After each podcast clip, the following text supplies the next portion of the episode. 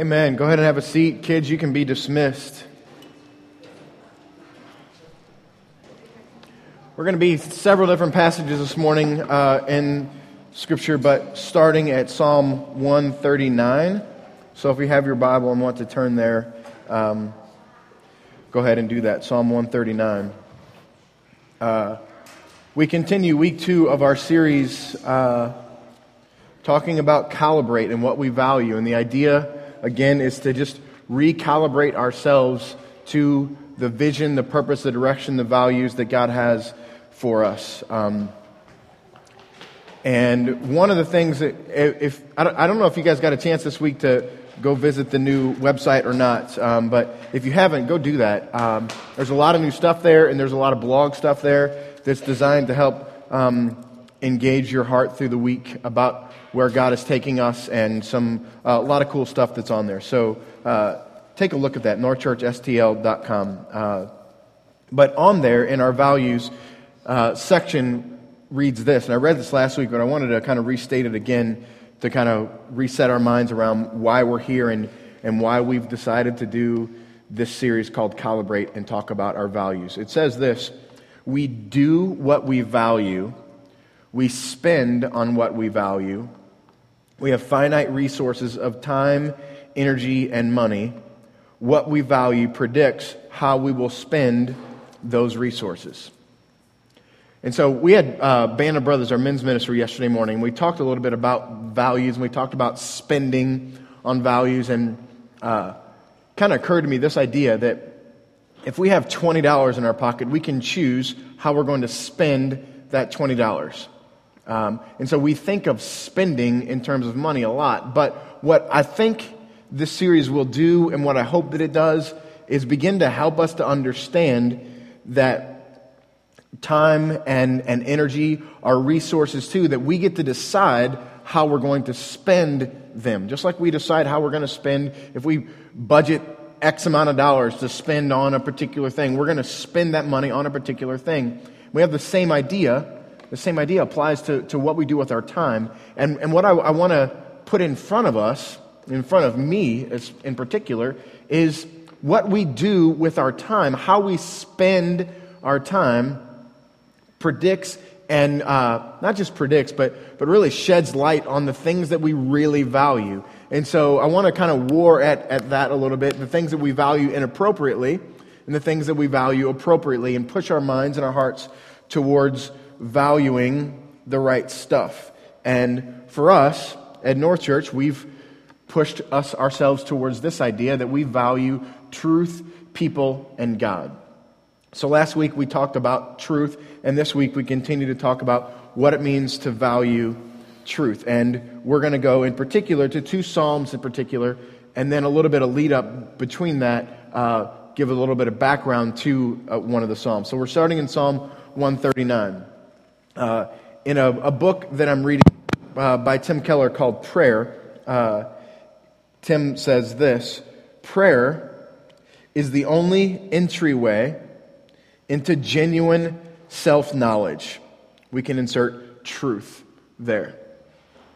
Prayer is the only entryway into genuine self knowledge. It is also the main way we experience deep change, the reordering of our loves. Um, and we can synonymously put value into loves there.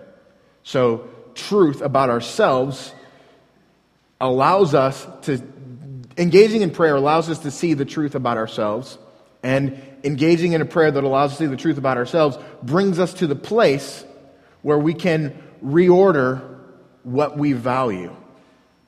So they kind of become self fulfilling prophecies. And uh, Psalm 139 is a perfect example of the fact, of that fact, what Keller just said, and a model for us to both pray and use as a teaching tool to shape our prayers and our mental posture when we pray. So let's dig into Psalm 139, but understand that it's not this is a, good use of our time as we engage Scripture is to see the point of it and what it is. Psalm 139 is not just a chapter, it is a prayer of David that can help us to engage God through prayer. So, as we understand and think through what Keller just said, and as we understand that we're here trying to value truth, that this is a prayer helping us to value truth and value that God has truth and wants to expose truth about who we are in ourselves. So, as, as we walk through Psalm 139, I want you to see this that prayer and the scriptures take us to t- truth about God and truth about self. All right? Prayer and the scriptures take us to truth about God and about self. So, here's a, a, great exercise. Anytime you do Bible study, and in particular, anytime we study Psalm 139, is ask yourself two questions. What does this scripture reveal about God? And what does this scripture reveal about me? And those two things, it's all of Scripture is taking you to a place where you can apprehend truth about who God is and apprehend truth about who you are. And when we do that, from the context of deep study and meditation and memorization and prayer, we, our, our lives are reordered. And we begin to love God, know God better, and understand how He relates to us. So let's go to Psalm 139. Again, let's come at this in two ways. Understanding this is David's prayer, and understanding that this will reveal truth about who God is and truth about who I am. O oh Lord, you have searched me and known me. Right off the bat, this is going to be redundant throughout this whole thing. God knows. O oh Lord, you have searched me and you have known me. This is, there is never a time, never a thing, never a thought, never a moment where God didn't know it completely. And that's a truth about who God is, and it ought to be a truth about who you are and how you approach Him. It ought to change us. You know when I sit down and when I rise up. You discern my thoughts from afar. You search out my path and my lying down and are acquainted with all of my ways. Even before a word is on my tongue, behold, O Lord, o Lord, you know it altogether. I love the, the word picture there. Even before a word is on my tongue. Think about, like, imagine that, a, a word on your tongue. And before it's there, before it's, you're ready to, to utter it, God knows it. This is God. This is God exposing truth about himself to you and to your hearts. And valuing truth is us attacking this, thinking through it, and understanding who he is. Verse 5 You hem me in behind and before, and lay your hand upon me. There's no place we can go to escape who He is. Such knowledge is too wonderful for me. It is high, and I can't attain it. Like David is smarter than anybody here, and he can't grasp the, the depth and the severity of God's complete and utter knowledge in every case, in every situation, all the time. This is our God. This is the truth about our God. God is revealing himself and who the truth about who he is to us through this prayer of David. And, and again, let's, let's not just see this as a chapter of the Bible. Let's see this as David's prayer, as a guide for us to pray. A lot of times, even I will come to a time, okay, I've set aside this time this morning to pray. Dear God, what next? Oh, yeah, um, somebody's struggling with something. But allow this, the truth of Scripture, to be your prayer. Just as simple as even reading it. Say, God, would you oh, cause my heart to engage this and know who you are? This is a prayer, a model, an example, an exposition for you to know what it is that we ought to be praying. Verse 7 Where shall I go from your spirit, or where shall I flee from your presence? Okay, a lot of this so far has been exposing who God is, but I want this verse in particular to expose who you are, who I am. If, if we need to, to utter this, chances are we don't believe it. Chances are, practically speaking, in a recess of your spirit or soul or whatever, your brain, in a recess of there, you think that somehow you can escape God. It's the truth. And this is exposing, when we really dig into Scripture, especially this one, it begins to expose the truth of who we are. And it's fallacy. Are you, are you with me? Am I, am, I, am I by myself to think that there are moments in my life or times in my life that I can escape God knowing who I am or what I'm doing or the recesses of my brain?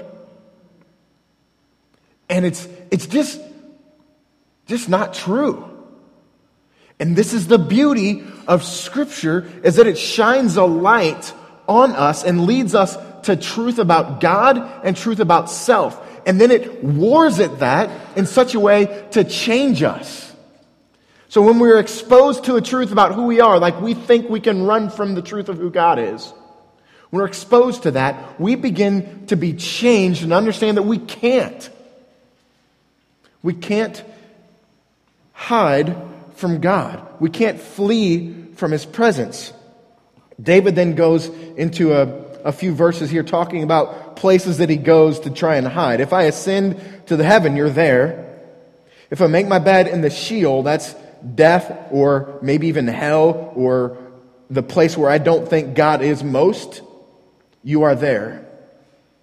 If I take the wings of the morning and dwell in the uttermost parts of the sea, even there, your hand shall lead me, and your right hand shall hold me. I love verse 10, exposing God. What does God do for you? What does God do to you? What does He do with you? He leads you. Even there, your hand shall lead me, and your right hand shall hold me. If I say, Surely the darkness shall cover me. Again, David exposing in himself an ability to think that he can hide from God. I'm in darkness, so God can't see me here in this darkness. Not true. Like, and, and here's where I read into this. In the middle of our most oppressive sin, in the middle of what we think is the most disgusting sin about us, we hide.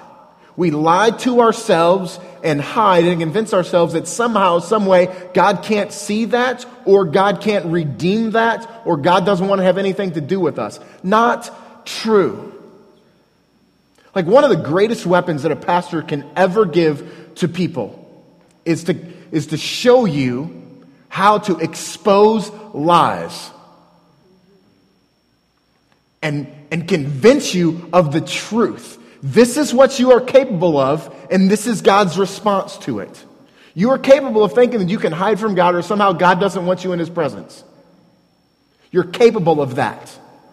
But the truth of the gospel is speaking this to you no. You can't run from me. You can't hide from me. The darkness cannot cover you. This is truth. And the point of this sermon and this series is to get us to the place where we value it so much that we will spend all that we are and all that we have to get it.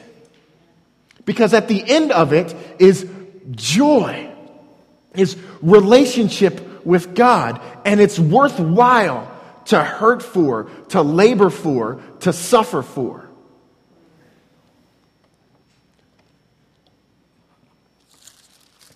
Verse 12, Psalm 139. Even the darkness is not dark to you. Even the darkness is not dark to you. I wish I had a sign like, like the, the movie studios or the TV studios have that says applause here. Give you another chance. Even the darkness is not dark to you. The night is as bright as day, for the darkness is light with you. For you formed me in my inward parts. You knitted me together in my mother's womb. If, if God is that under, that full, filled of knowledge, filled with knowledge, if he's that filled with knowledge, don't you think that he knows the, what, this, the proclivity this, to sin that's inside of you? And yet he still sent his son Jesus to die on the cross. For you formed me in my inward parts. You knitted me together in my mother's womb. I praise you, for I am fearfully and wonderfully made. Wonderful are your works. My soul knows it very well. Do you see the response of David as he's been praying here when he's apprehended truth about God and about himself? Here's his response. Wow. My frame was not hidden from you when I was being made in secret, intricately woven in the depths of the earth. Your eyes saw my unformed substance. In your book were written, every one of them, the days that were formed for me, when as yet there were none of them. Oh, precious to me are your thoughts, O God. How vast is the sum of them. Like, there's a lot going on in God's world but he's thinking of you. You. How vast is the sum of those thoughts of you? If I were to count them, they are more than the sand. I awake and I'm still with you. Oh, that you would slay the wicked, O God. O men of blood, depart from me. David exposing the truth of himself here in this prayer that I am struggling. People want to kill me. I'm struggling. God, help me in that. They speak against you with malicious intent. Your enemies take your name in vain. Do I not hate those who hate you, O Lord? And do not loathe those who rise up against you. I hate them with complete hatred. I count them my enemies. That's powerful language. This is the truth of David's heart, proclaiming it to God. And then he utters great verses. Dave has already quoted them this morning and when he led us in repentance this morning. They're great verses, worthy of memorization.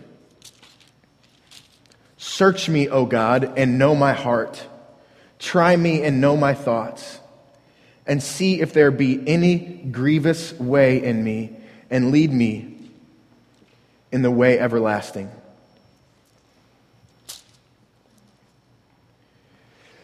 Want to bring a couple of thoughts to us. First, valuing truth helps us root out sin. When we value truth, it helps us to root out sin. And rooting out sin is almost always painful. Most of the time, it's really embarrassing but it's always purifying to our relationship with God. And so, for us as self protected, self interested people, when something is painful and embarrassing, we want to not do that. And so, the truth of who you are and who I am is this that rooting out sin is hard work that's painful and embarrassing. And so we don't want to do it. And so if we don't war at what we value, we won't do it. Am I making sense there? Like, we valuing truth in such a way to root out sin is something that brings pain to us. And so we don't do it. We don't spend our time, our money, our energy on rooting out sin because we're self interested. But we're self interested in a in a half hearted way because we don't believe Psalm 139. If God is all knowing and all good, then the truth is already there. It's a matter of us coming to grips with it or not. And at the end of rooted out sin is purified joy with the Father. And therefore, if we really value our joy, if we're really self interested, And we ought to be engaging in any way that we can to root out the sin in our lives. And I am a I'm a hypocritical man. Because most of the time, giving a, a choice of engaging a place of sin that God has brought me to in, in a real way that's going to root it out and cause me pain or embarrassment, I will choose to not engage that truth. Because I'm, I'm short sightedly self interested. And so are you. But if we really value truth, we will engage rooting out sin. We get in our way so easily. Uh, this, this idea that I'm, I'm getting at here reminds me of a Keller quote I, I used a couple weeks ago. It says, God is my father, and he is totally for me without hesitation on his part. He is wholly and completely for my good. Like we can, we can like, you know, mm, yeah, mm, yeah. But we're, we don't believe this. He's wholly and completely for my good. When we do not see this as true, we see God as a boss or a, a heavy handed, powerful ruler waiting to give us hurt or pointing out our faults. But He is a loving Father who is wholly and completely for your good.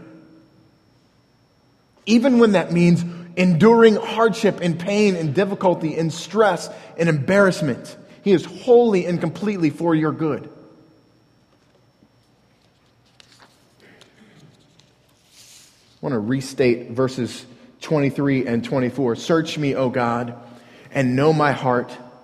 Try me and know my thoughts, and see if there be any grievous way in me, and lead me in the way everlasting. Valuing truth ends with a more personal relationship with God. Valuing truth ends in a more personal, pure relationship with God. I want to tell you a story. This week on Thursday night, I was driving Mia to dance practice. And uh, it's about a 10, 15 minute drive. Driving there, and she says to me at the beginning of the drive, Daddy, can I have a quarter or 50 cents? And you need to know that at Mia's dance studio, there's a little M&M machine. You put a quarter in, it'll give you like seven or eight M&Ms. Uh, she says, Daddy, can I have a quarter or 50 cents? I said, why do you want a quarter or 50 cents, sweetheart? I know the answer Psalm 139. She says, I don't know, Daddy. I just want a quarter of 50 cents. so I ignore her. I don't, I don't give her an answer. A couple minutes later, Daddy, I really want a quarter of 50 cents.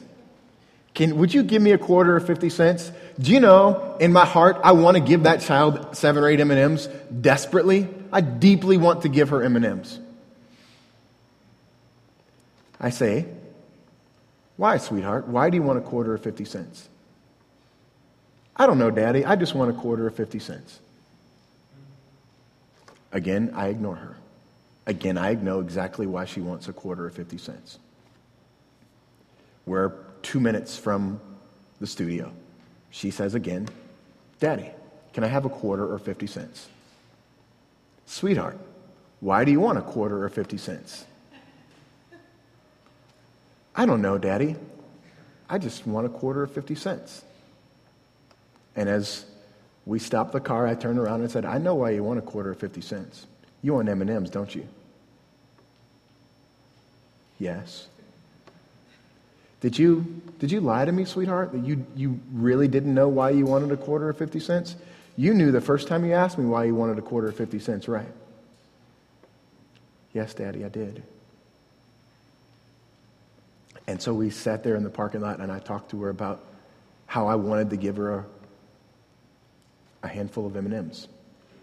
And I wanted to make her happy to give her a handful of M&Ms. And I told her how she didn't trust that I wanted the best for her. And I told her that all she needs to do is to be truthful and honest with me. And it's a silly, sweet little story, especially when you think of cute little Mia, right? But it's so exposing of our hearts. When we're dishonest with God, when we're dishonest with ourselves, we're saying to you, saying to our God, I do not believe. I do not believe that you are my Father and want the best for me. I don't believe it. And that, as, as a dad of, of Mia in particular, that breaks my heart. I need her. It's so important for her to know how much I love her and how much I want to protect her and how much I want to give her the very best. And that's so exposing to my heart. And I'm the same way with God.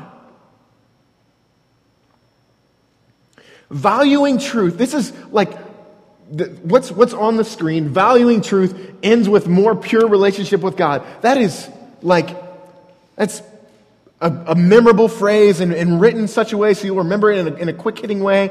But it's, it's so true, and we've got to believe it. And we've got to reorder our lives around its truth. We've got to spend all that we are to gain this sort of truth. Because God wants to give you a quarter or 50 cents.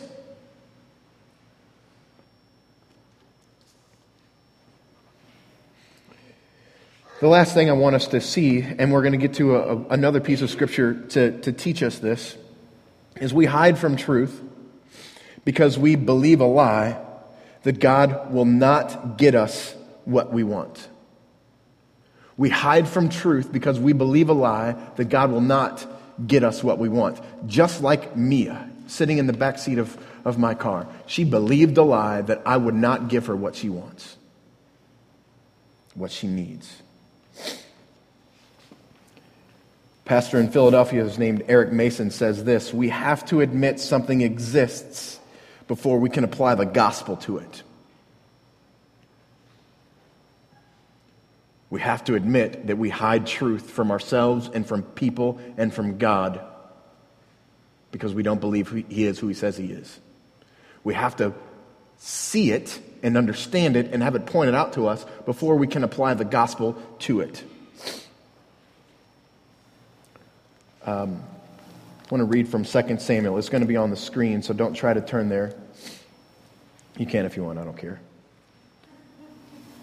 2 Samuel, verse or chapter 12, verse 1, read a story about something really hard and painful and embarrassing to the guy who wrote Psalm 139. And the Lord sent Nathan to David, and he came to him and said, There were two men in a certain city, the one rich and the other poor. By the way, I want to set this up a little bit. David had just um, had an adulterous affair and impregnated the wife of a guy named Uriah. He was supposed to be in battle. He was at home instead. He lusted after this woman named Bathsheba, had sex with her. She, was, she had a kid. She got pregnant. He found out that she got pregnant. He brought her husband back and tried to get him to engage with his wife so they could blame the pregnancy on him. He wouldn't do it. David sent him back to the battlefield to a place where he knew he would get killed. He got killed. David took Bathsheba as his wife. Awful, terrible thing. He's a scoundrel. And David is hiding from this truth about his the depth of his depravity. When Nathan, a trusted servant and a friend who had permission to speak to David. Came to him and said, There were two men in a certain city, one rich and the other poor. The rich man had very many flocks and herds, but the poor man had nothing but one little ewe lamb which he had bought. And he brought it up, and it grew up with him and with his children. He used to eat of its morsel and drink from its cup and lie in its arms, and it was like a daughter to him.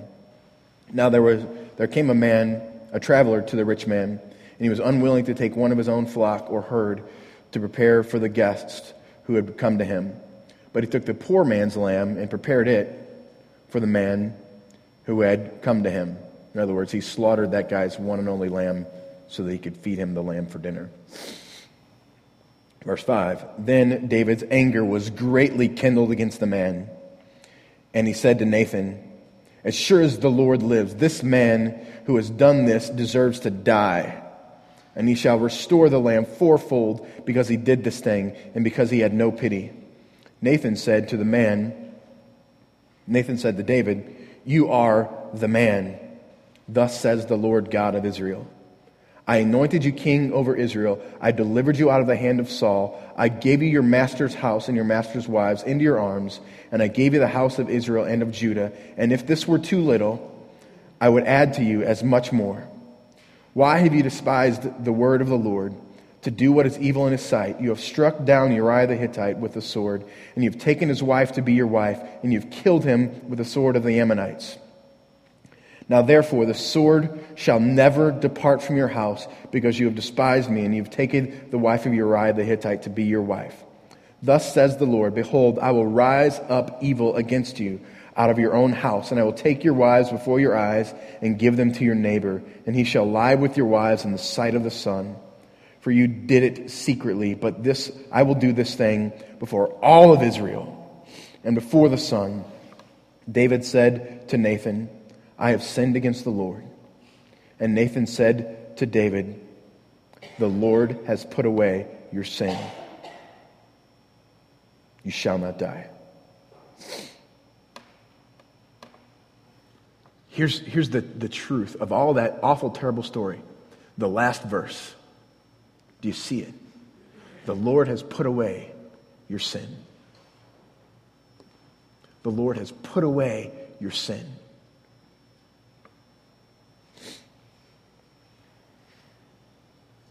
Unless we recognize that we value truth and convince ourselves in such a way that we make sacrifices and spend our resources in order to attain it and are willing to hurt and be embarrassed to attain truth, we are always protecting self and protecting our autonomy and protecting our authority.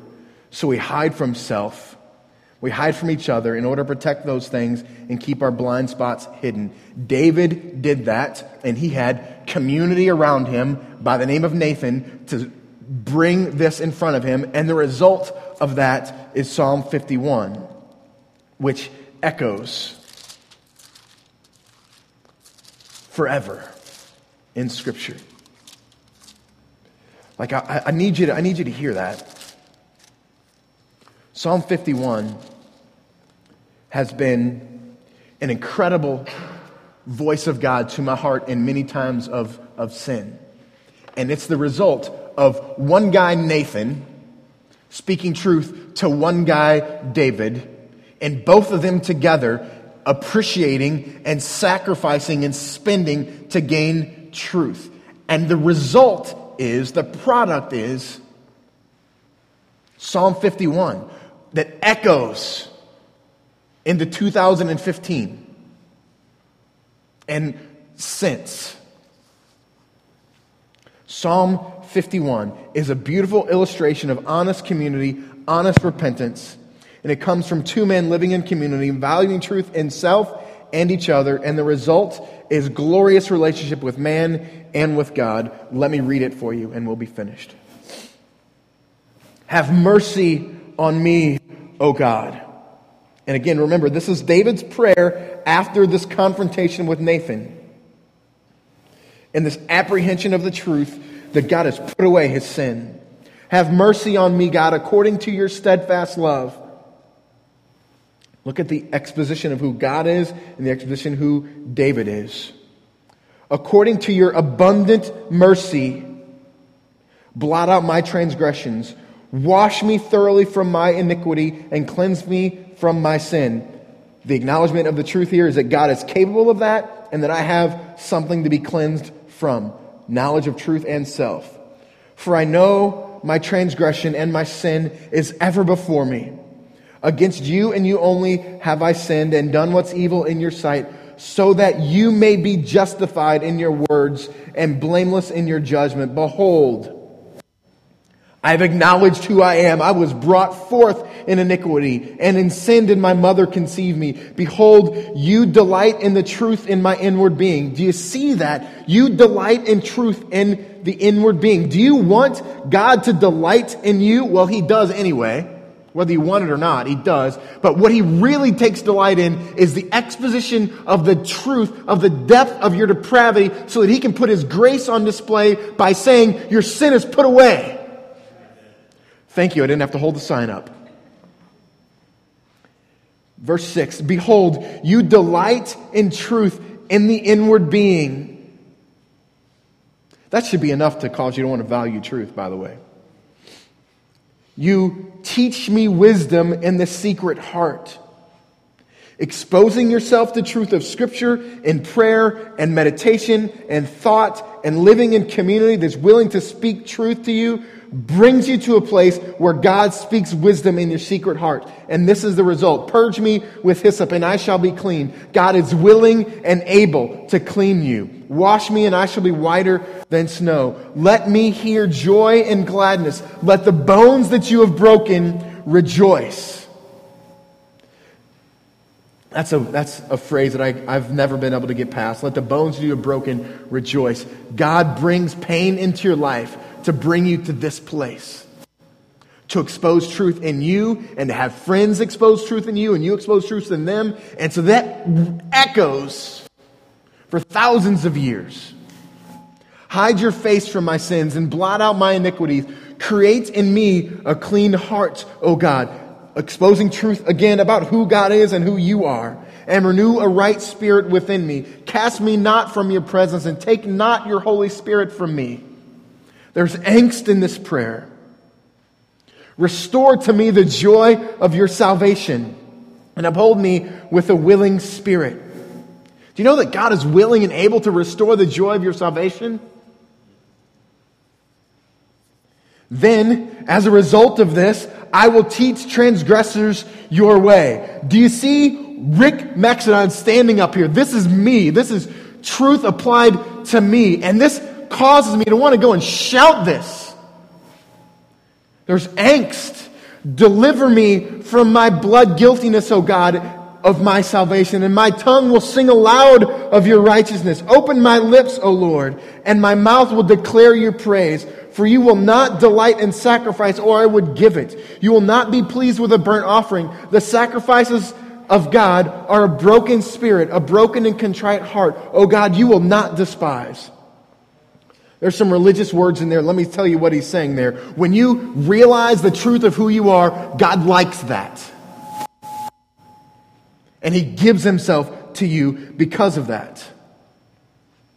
Verse 18 Do good, O Zion, in your good pleasure. Build up the walls of Jerusalem. Then will you delight in right sacrifices and burnt offerings and whole burnt offerings. Then bulls will be offered on your altar. Let's pray and respond to our beautiful God. You are an amazing and wonderful and perfect and holy God. God, please lead us to your truth. God, please lead us to your truth. God, please convince us of the value of your truth. Expose in us the lies, the darkness, the things that we're willing to hide from ourselves and try to hide from you and hide from each other. Expose those things, oh God. Because rooting out sin brings joy, brings perfect relationship with you. God, may, be, may we be willing to do the work necessitated to get us to that place.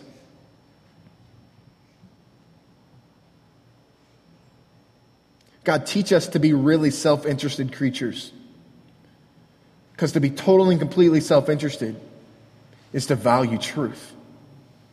Because at the other end of apprehension of truth is the way we were created to live. God, teach us that. Teach my heart that in every circumstance.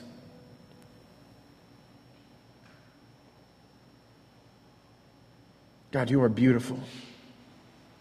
God, give us what is needed to engage in community groups this week and engage this idea, this concept in community, Father. Protect us against this encounter that we've had with you, Father, and that leading us to ignoring it, God. We're good at that. God, allow us to, to live in real community that brings glory to you and truth to us.